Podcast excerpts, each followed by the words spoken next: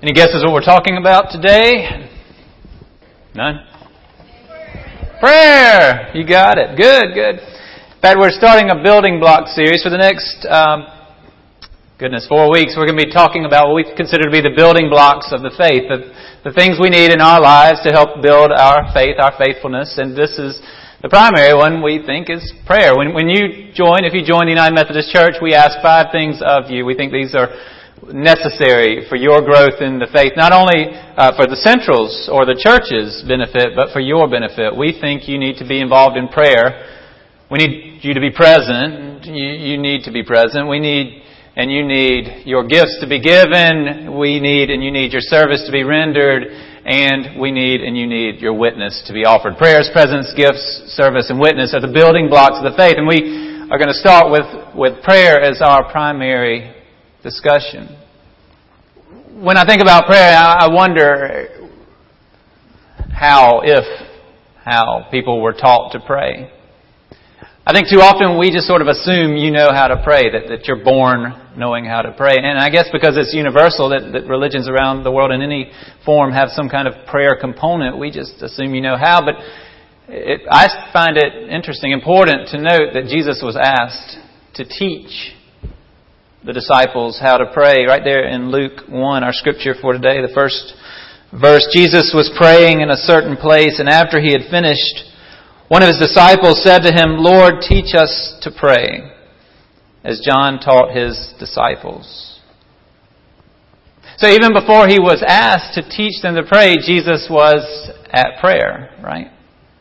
While he was praying, as he prayed, then he finished praying, and the disciples said to him, Lord, teach us to pray. So the first way Jesus taught to pray was by praying, by practicing prayer. His prayer life influenced the disciple enough to know that's somebody I want to learn from. A disciple is a student. And when your teacher does something, you start to do it. You do what your teacher does. And then eventually you want to know how and why your teacher does what he does. Throughout the Gospels, we, we find out that Jesus would go off to a place in prayer, that he would sometimes separate himself from the group to go and be in prayer. And I think part of that's the, the part of prayer we miss so often.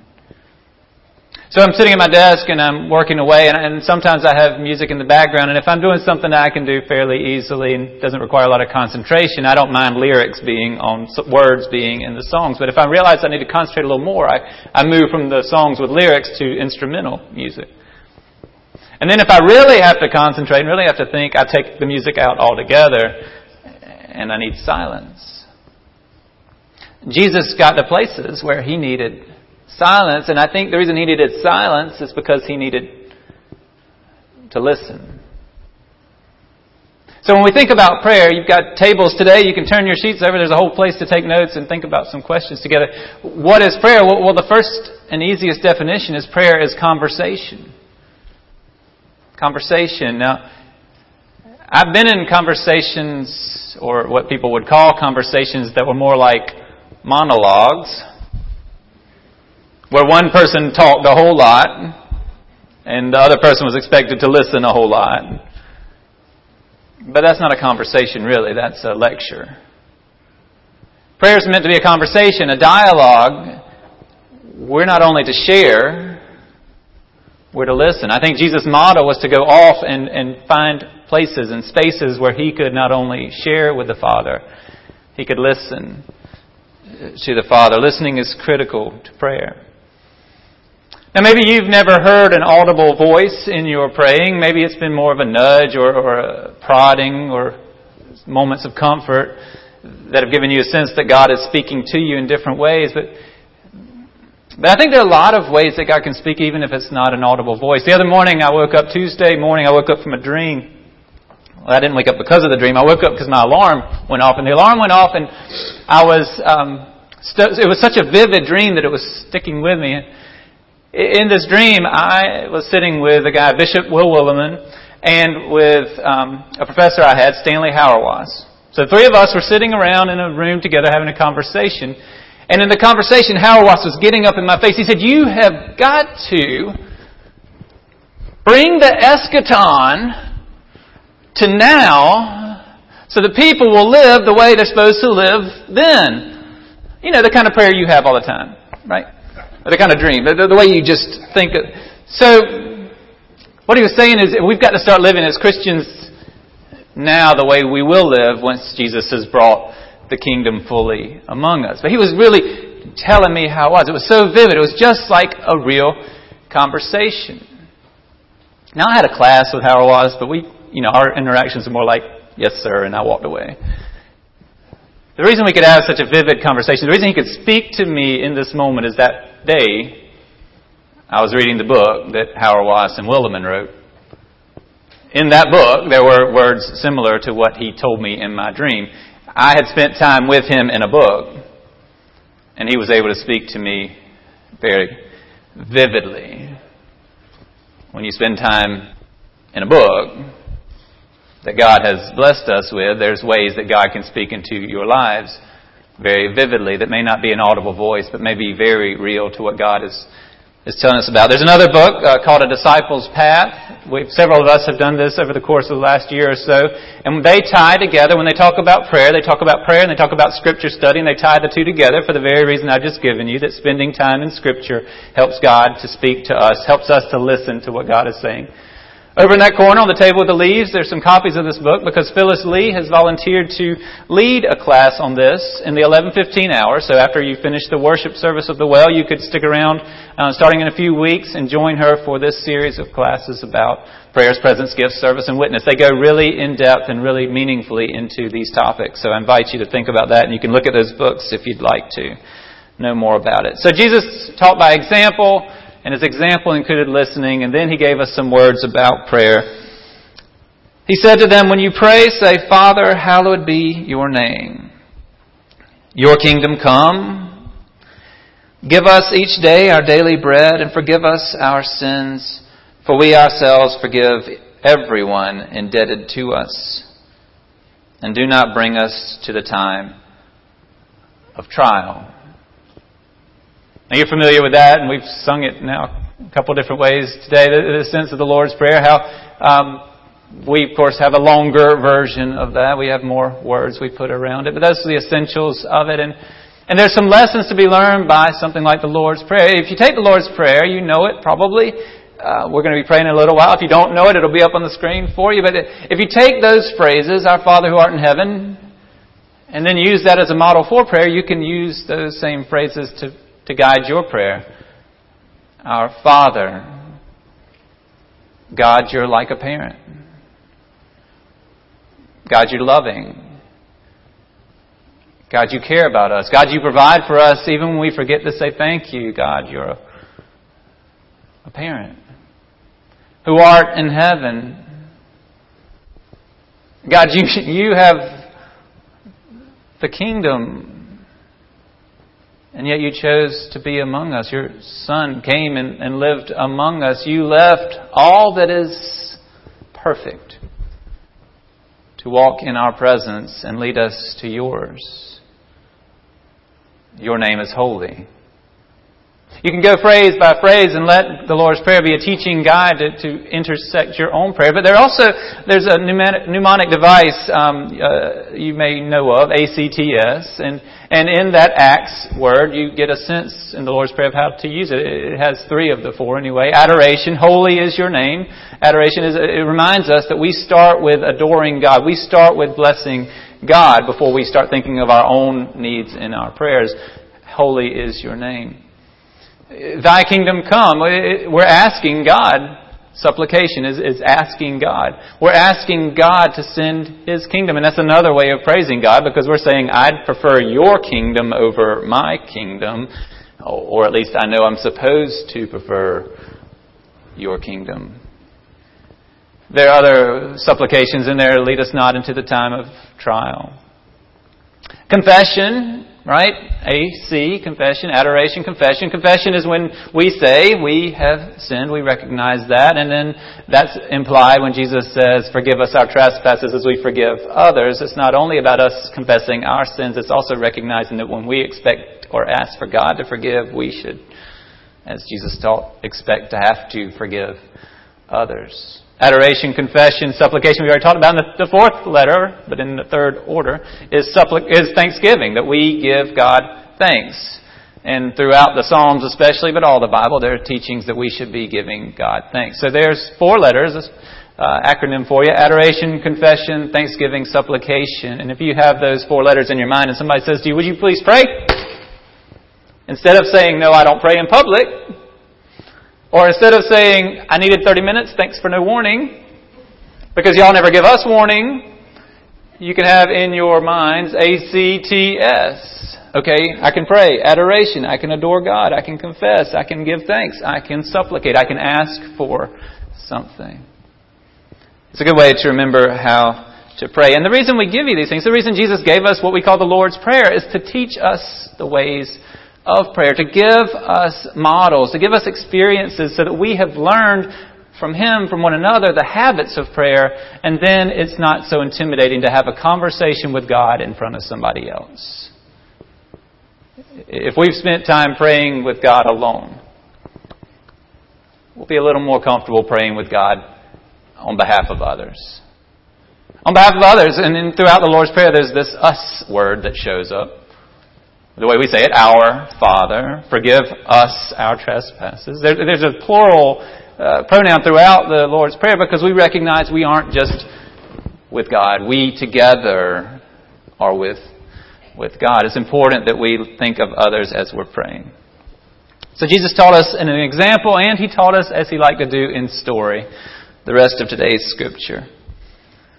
And Jesus said to them, Suppose one of you has a friend, and you go to him at midnight and say to him, Friend, lend me three loaves of bread, for a friend of mine has arrived, and I have nothing to set before him. And he answers from within, Do not bother me. The door has already been locked, and my children are in bed with me. I cannot get up and give you anything.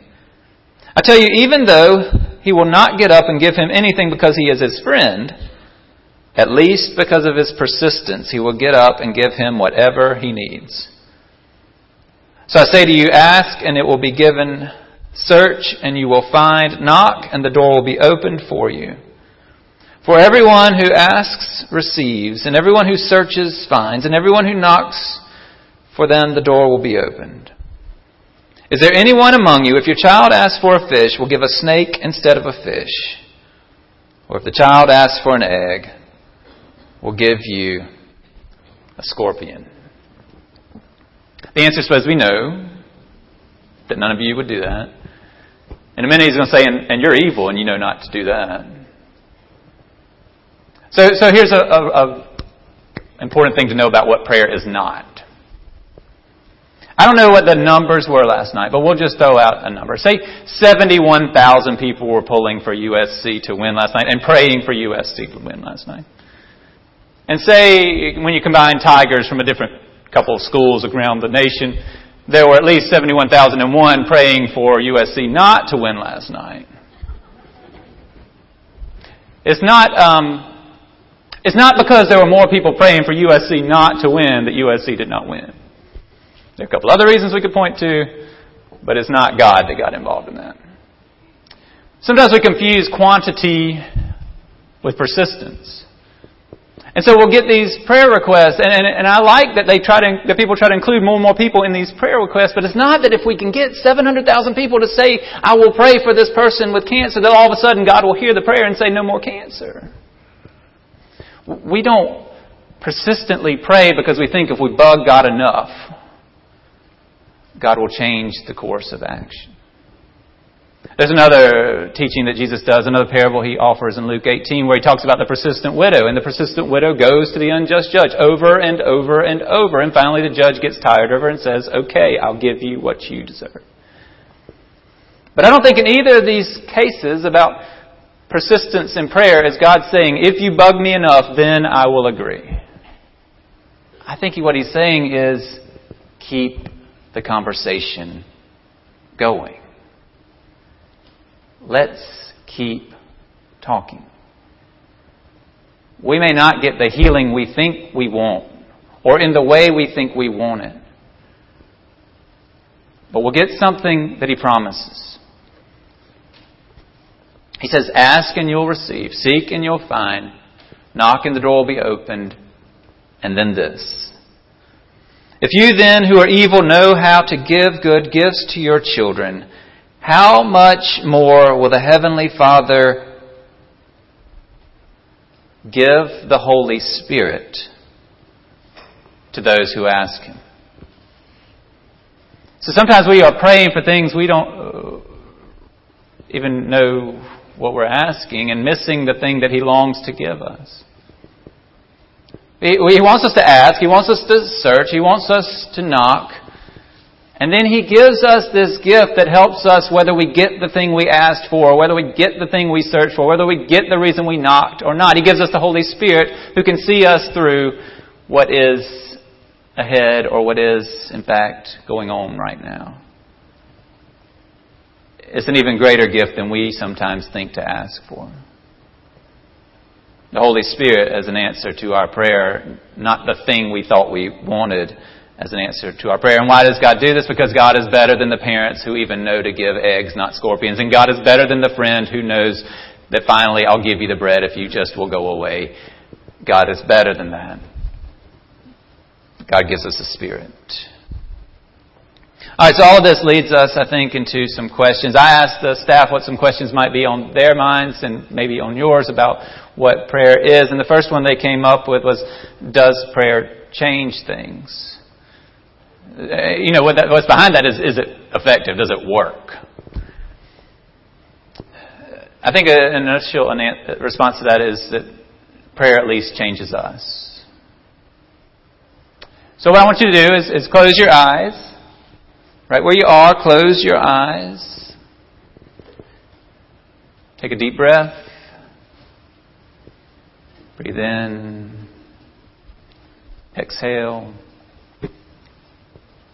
Now imagine somebody who's been a little annoying to you lately.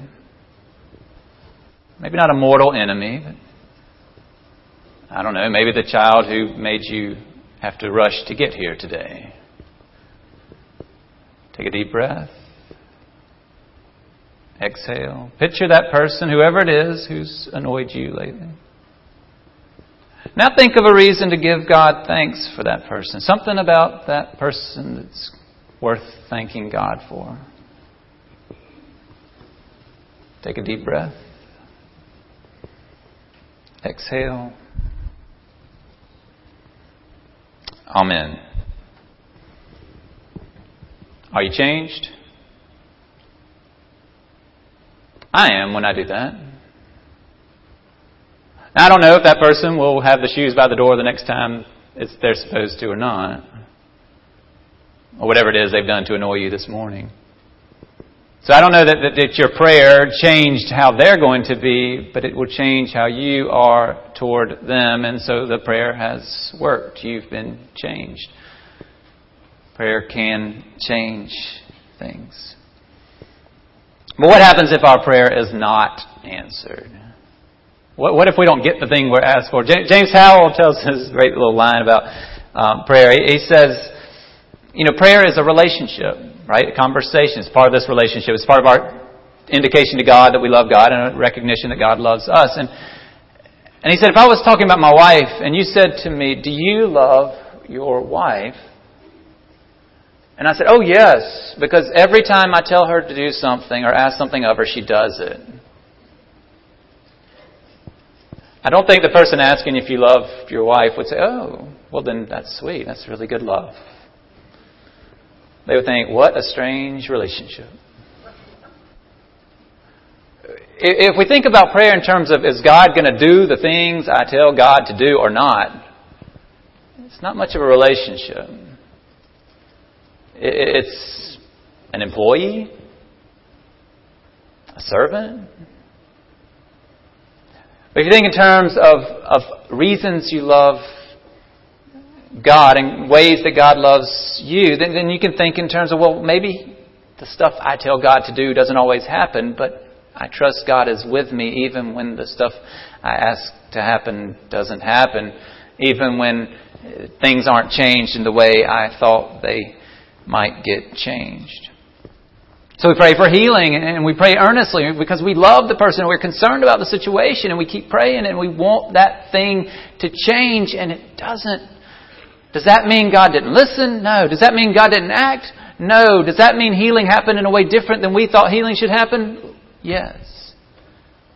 But healing is happening, happening for that person, even if it's not the way we thought it should happen in our world view. The Holy Spirit's there being present. And one last thing, I think God requires us to participate in answering our own prayers. So I can pray for the hungry all day long and then open my cupboards and move food out of the way to get to the next good item I want to eat. God's probably saying to me, Will, your prayers for the hungry are answered or could be in part by what you just moved out of the way. Sometimes God expects us to be part of how these prayers get answered. All right, so should you get, keep praying? Uh, we've talked about that, persistent praying. We talked about the widow. Um, talked about it not being quantity, but but conversation. And it leads to the question: Is there something too small to pray for? And in her own prayer earlier, Sharon uh, hinted at the response she gave us in the staff meeting, which I thought was meaningful. She said to us, "If it's in your heart, then it's not too small for God's heart." I think that's right. Jody Parker, when we lived here before, we were leaving town. We had this house we needed to unload, and um, you know, it was weighing on us a little bit. But Jody Parker came to me and said, "Well, I'm praying that your house gets sold." And I said, "Jody, don't bother God with that. There's so many much more important things to deal with." She said, "Will, you need that house to sell so you can focus on the ministry in Spartanburg and your family in Spartanburg. You need to not be bothered by this house here. I'm praying that your house gets sold." Now, if y'all having trouble selling a house, you might go to Jody because it worked. The house was unloaded. We could concentrate on ministry there. All right, real quickly, because we've got a lot it's still left to do in this service. Uh, can you pray wrongly? Was one of the questions that came up. I, I don't think you can pray wrongly, but I think you can pray poorly. Let me say the difference. Because prayer is a conversation, and sometimes we have some bad conversations, but they're still conversations, I think, you know, first and foremost, keep praying, even if you feel like you're not doing it right, because we want the conversation to continue. But,